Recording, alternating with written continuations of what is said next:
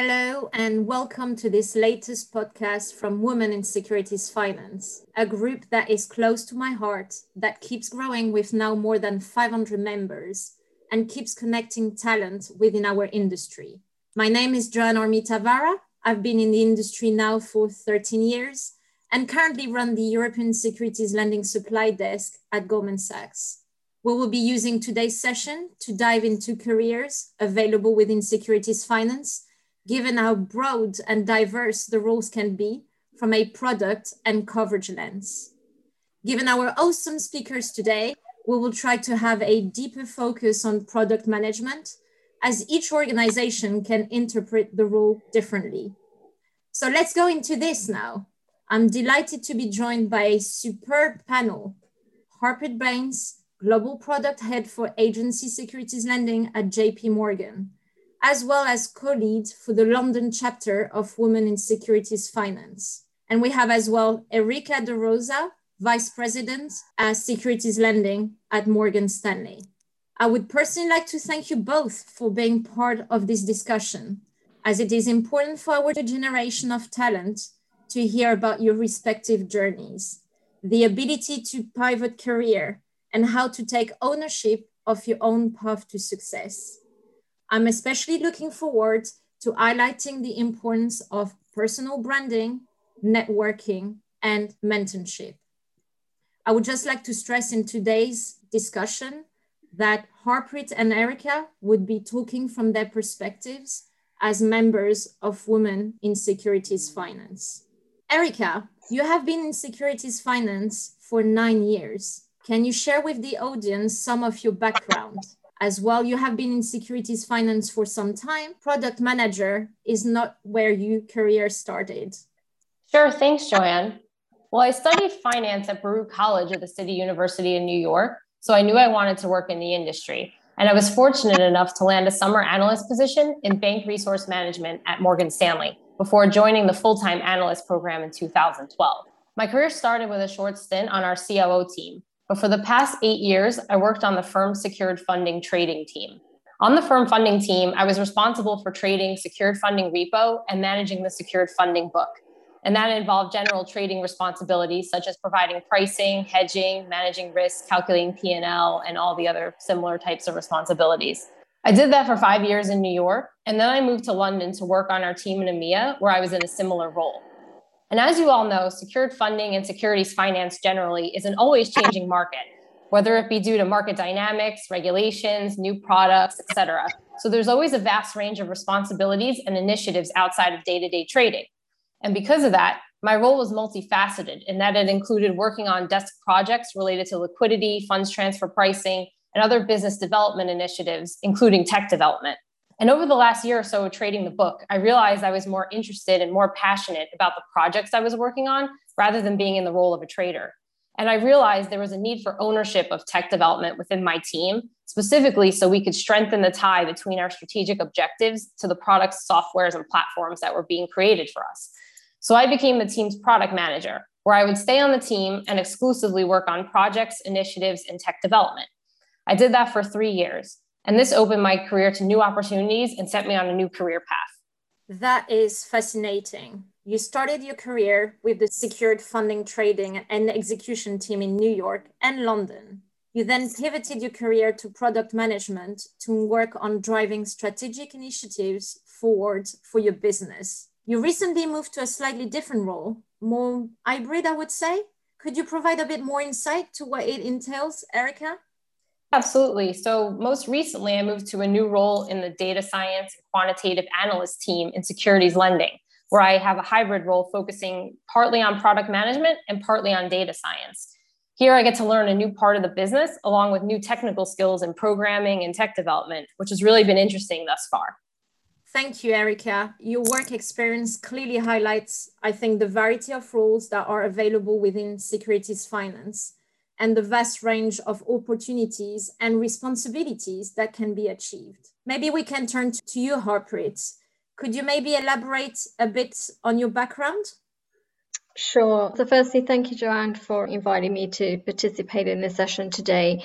It really is a great platform to, as you said, share experiences and different perspectives. So, to answer your question, I stepped into JP Morgan straight out of university back in 1999. I was part of the graduate program, which involved a few years of moving around. My career actually started in Treasury middle office, which uh, then followed on with a few years in the JP Morgan asset management business, which is where I was responsible for fund financials. And it gave me my first proper insight to different accounting rules. At the end of the rotations, I moved into, I guess, what I refer to as my more official grown up role. I became part of the regional finance controls advisory team the timing was great, right? It was shortly ahead of the JP Morgan Chase merger. Certainly felt the corporate heart of all the excitement and stress associated with merger activity.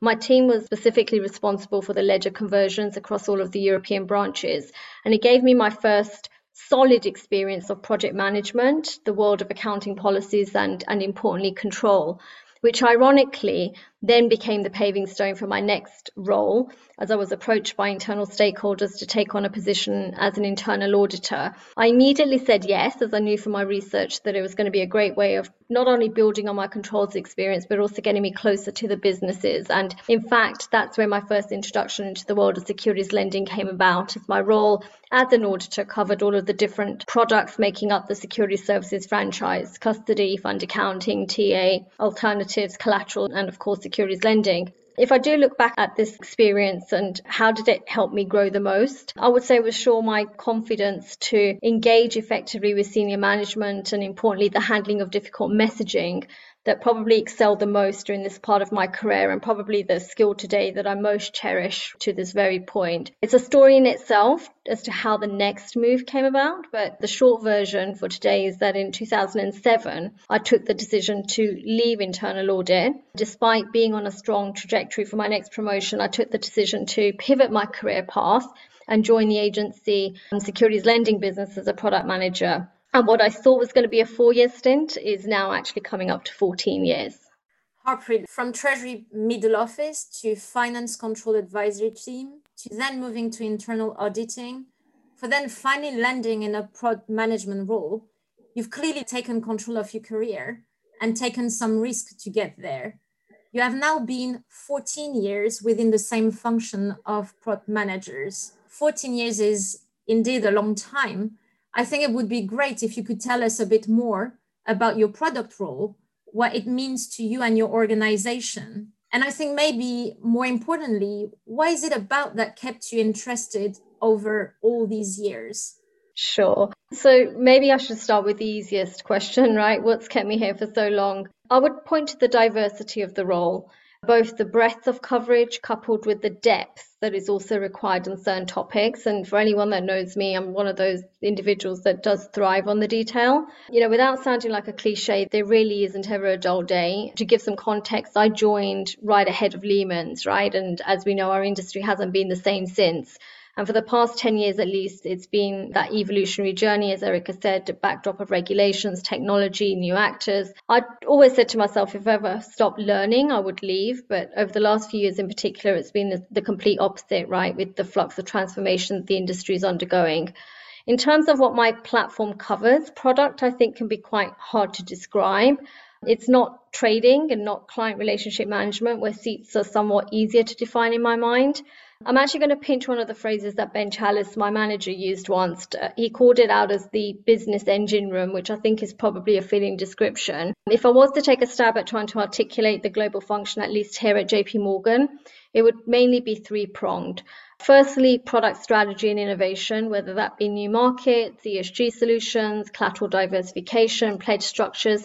These are just all some examples of what my function would be leading for the business. Secondly, regulatory compliance. And by that, I mean, you know, as new regulations appear on the horizon, determining the impacts, driving solutions, whether it's UCITS related, MIFID, CASS, SFDR, SFTR, CSDR, basically the entire reg alphabet soup that we're all familiar with, the product platform will inevitably be involved. And then finally, platform management, which is probably the most diverse of all, a business catch-all that covers a wide array of responsibilities, including contractual negotiations, vendor and tri-party agent management, determining of lending tax rates, All of that and more would fall into the product space, not forgetting, of course, the ongoing collaboration with sales, client, trading teams to drive new business generation, for instance, support on RFPs or bespoke client solutions. Given the vast amount of SME that does reside amongst the product team, we often joke if it doesn't fit anywhere else, it will probably default to product. But humor aside, you know, it is what makes the role so interesting. And just to finish off in terms of what makes a good product manager, in my view, you need both that strategic and commercial perspective, ongoing thinking about differentiation and value propositions, alongside a technical mindset, and last but not least, strong project management, Joanne, and, and execution abilities. That's great, Harpreet. If I can recap in a few words for our audience, your role as a product manager, right, evolves around product strategy and innovation, regulatory compliance, and platform management without forgetting the ongoing collaboration with sales, clients, and trading teams. I think maybe if I turn to you, how would you describe your role as a product manager within your firm? Is it similar to the one of Harpreet? Because based on my experience and what I can see as well within my firm, product management can mean many things in different organizations. Yes, absolutely. So, as you mentioned, as Harpreet mentioned, product management is a very broad term and it's kind of a buzzword that can mean many different things in different organizations. And my role is different than Harpreet's in some ways. So, for me, I think the simplest way to define my role is to translate business ideas into meaningful technology by working with the trading desk, technology teams, and quantitative developers. It's all about taking concepts and ideas and implementing them. Specifically in firm funding, my focus was on advancing a product that was relatively simplistic and sometimes manual in nature, and to put more of a technical framework around it using the right tools and logic. Really, it was to take the business to the next level. And I was also part of creating the tech strategy for our business, managing resource allocations, and making decisions on prioritization, which was a bit of a foray into senior management for me. In terms of what it meant to the team and the broader organization, my role was important because it allowed us to connect business and technology, and it increased productivity, efficiency, and ensured the usefulness of our tech products. And my subject matter expertise allowed me to transform ideas from just being ideas into tangible tools and models. To be a good product manager, you need to understand the business and the needs of the people using the product. So, in my case, that would be the trading desk. So, for me, I was able to leverage my trading experience to be successful in my role.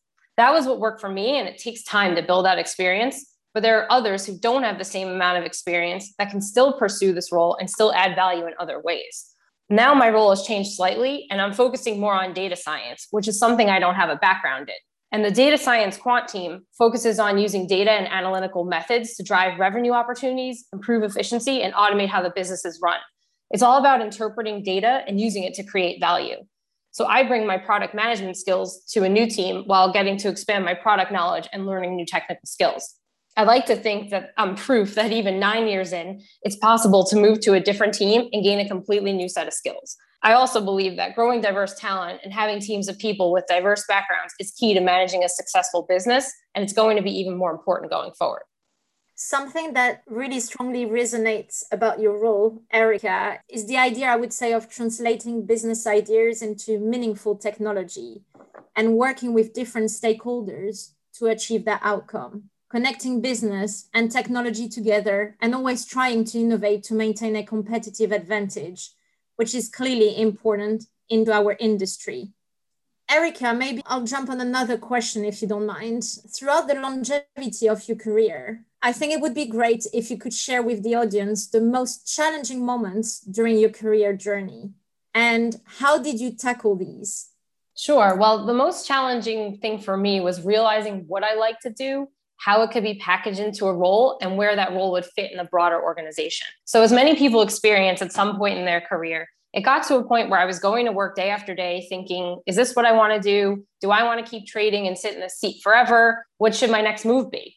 And when you're so busy and you're used to being in the flow and going about your day and focus on being successful in your current role, the time really flies by. And it's sometimes hard to take that step back and analyze or self reflect on how you feel about what you're doing and where you want to go next. So I hadn't taken the time to properly reflect and ask myself these questions. And then something just clicked for me. Truthfully, it happened organically over a period of time, but I just started to realize what I liked and what I didn't like to spend my time doing. And I started to keep track of it and pay more attention to it. And then eventually I was able to clearly articulate the kind of things I wanted to be working on. It's also challenging to think outside the box on how you could add value to the organization outside of the traditional roles and responsibilities. So it took me a little while to figure it out. But in my search for answers and guidance, I met with a few different people, one being a mentor. And actually, I think it's important to note this was an informal mentor at an informal meeting, one of those where we didn't have an agenda and was more of a general check in. But this mentor gave me the advice which led me to where I am today. And that was to create my own role and present it to my manager. So that's what I did. I did research and then I drafted a summary of the role I wanted, which included the responsibilities I wanted, clear examples of them, and laid out why it would be beneficial to the team. And I presented it to management and got the position approved and became the product manager. I'm grateful to have received this advice from my mentor as it set me on the path I'm on now. For her, it probably seemed like a simple piece of advice, but for me, it changed my whole career and allowed me to progress and make my next move. Let's just pause here for a moment. I think you have really highlighted some important concepts here the need to take a step back and truly understand what you'd like to do and how you can make a difference. The importance as well of taking control of your own career. And this couldn't have been achieved without the help of a mentor. Harpreet, we often hear about the importance of mentorship and sponsorship throughout a career. Has it made a difference for you? Yeah, look, Joanne, throughout my career, I've had several successful relationships of both kinds, which have helped me at different times for different things. Mentoring specifically has been invaluable in helping me overcome my own self limiting beliefs and, and building trust in myself, which in turn gives you the confidence to move out of comfort zones, remove the restrictions that you may unknowingly be imposing upon yourself, right? At other times, it's provided me with support and guidance that's needed to help combat sometimes everyday unconscious biases which may be encountered. Equally, sponsorship for me has also been a critical success factor. Having an advocate that is actively working to advance your career, touting your accomplishments, connecting you to others in the network, recommending you to other leaders within the organization, you know, all of that can be very powerful. If I can just reference back to my entry into securities lending, it was actually the result of a senior male sponsor who encouraged me to take on a different role, followed by internal conversations with other leaders to then make it happen. What I would say though is that sometimes you see the two terms being used interchangeably, but they are distinctly different. They're not the same thing. I see mentors as providing advice, feedback, coaching, whether it's formal or informal relationships, as Erica mentioned, while sponsors are using their influence or leadership status to advocate for your advancements, provide you with access to opportunities. In fact, I heard a really great phrase the other day, if I can share, which said that sponsors are willing to spend their political capital at work in your name, which I thought was quite an effective description. But I would just quickly finish with level setting that sponsorship doesn't just happen. Based on my experience, winning a sponsor does require action by you. Ensuring visibility of your accomplishments, demonstrating how your efforts contribute to the big picture, showing ambition, especially with people that you haven't collaborated with previously, they're all important. But you know, a really key part of the puzzle is your network and the formation of good relationships with senior colleagues. And also worth keeping in mind that whilst not every mentor can become a sponsor, every mentor can most likely help you in that process of securing sponsorship. I can't agree more, Harpreet. I think most people don't realize the value of mentoring until late in their careers, with the common reflection being, why didn't I do this sooner? Mentoring can change a career. It can open up networks and opportunities beyond your immediate reach and can give you the tools and confidence to develop and promote yourself. But most importantly, I would say that the right mentor is really a valuable role model who can help you see possibilities and play to your strength to navigate a better path ahead. Harpreet, I would like to jump on another question if you don't mind. And I think that is a question that generally gets discussed by other women in the network. Women often feel that they have to do so much more before they can be ready for a bigger role.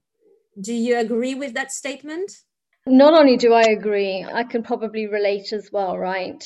And if I had to unpick the reasons as to why this is the case, you could probably point to at least a few self imposed barriers, often unconscious, that get in the way of women wanting to go after the bigger role. I certainly don't want to generalize, but you know, based off my own personal experience, what we hear from other women in the network and market studies more broadly, I think the ones that repeatedly show up Firstly, believing that we have to be 100% qualified before we apply for a new role. We take the written job requirements really seriously, right? Believing we need to tick every box before applying and don't necessarily view the hiring process as one where advocacy, relationships, thinking creatively about your experience can all make a difference.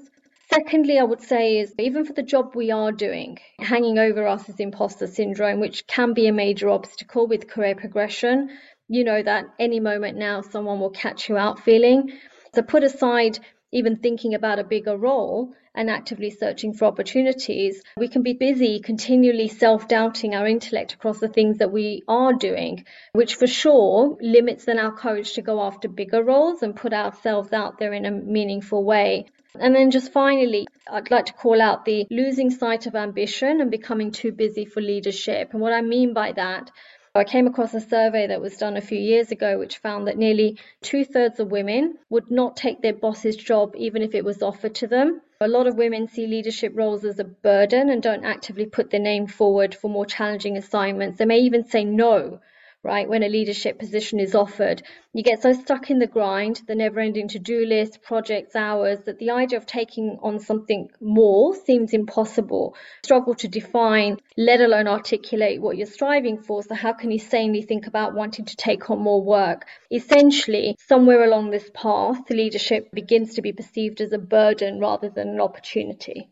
I think you have really touched upon some very important factors here, Harpreet. I sometimes feel that we have to be overqualified, go that extra mile to be considered for the role, when it should be looked upon pure merit, experience, and quality that we bring to the table. I also truly believe that we need to trust ourselves. We are in the role because we are good at what we do. And so we shouldn't require further accreditation to take that next step. Erica, is there any additional advice to give to our audience today on that topic? Yeah, let me say first that I completely agree, especially when you think about imposter syndrome or self doubt. Sometimes I feel like I need to have all the details and be very methodical about things before I dive in. But to tackle this, it's key to remember the successes you've had. We tend to focus on why we think we can't do things rather than what we have done and what we've proven we can do it's important to keep track of your successes, whether it's a project you led or a big trade you've done or a new relationship you've established, and store them away so you can look back and reflect when necessary, whether that's when you're contemplating a bigger role or just having a moment when you're unsure of yourself. Trying something new opens new doors, but it's really more than that. It can create a whole new path that you can't envision for yourself and you don't even know you're striving for. Generally, though, I would say once you realize and can feel that you've outgrown a role, you're ready for something bigger. Thank you, Erica, for all this advice. Just to finish off, as I'm conscious of time, maybe if you could have done something different, what would that have been, Erica? Sure. So as I look back and think about it, I would have taken control over my own career sooner. It was difficult for me to pinpoint where I wanted to focus my efforts and what my next move should be. But I could have been talking to different people sooner, and I could have realized my strengths and how they could be applied to a different role sooner than I did and really just putting it out there earlier that I wanted to do something different and something more would have been helpful. To do this, I think it helps to take a look at two things what your skills are and what you like to do. And the key is to not undervalue either of those. There are multiple ways to have a successful career in this business. And I think the most important thing is to not undervalue yourself. Thank you, Erica. Harpreet, is there anything you would like to add?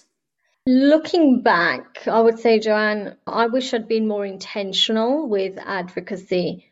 It's probably only in recent years that the importance of visibility, both internally and externally, and seeking opportunities to interact with the senior circle has really hit home. As expressed earlier, so many times women more so than men are so head down, and that included me, that those around you don't even know that you want promotion. Of course, the work must get done, but what is really key to progressing your career is building relationships, making the time to network, looking for opportunities to get yourself known, showcasing your potential. Now, obviously, you don't want to be building your profile around the wrong things. So begin with defining your something and your personal value proposition, right? Have a clear vision of what you're striving for, what your strengths are, and importantly, what stands you apart. Branding, as someone recently coached me, is actually at the heart of your career strategy. So, in short, looking up, looking around, and not being too busy to advocate yourself. And when I speak to my mentees, I always reiterate that you can't rely only on others to automatically notice you. And sometimes we all just need that extra push, right? Which is why sessions like this, which provide transparency about each of our different journeys and experiences, I hope would empower others to look for opportunities to be their own advocate. And don't forget, during those self doubt moments, because you will continue to have those, if you need help, reach out to one of your believers that can help build you up and remind you that you have indeed what it takes. Thank you, Harpreet. Thank you, Erica. I think these are all great advice for our audience. I think we are coming to the end of our session and we have covered a lot of ground with some valuable food for thought. From mobility to diverse skill sets, the importance of personal branding to the power of networking and the value of mentorship and sponsorship. These are all important concepts to set the right path forward for career growth. I would really like to thank you, the panelists today, Harpreet and Erica, for a very insightful open conversation. And thank you all for listening. I really hope that you have some strong takeaways to empower your own story.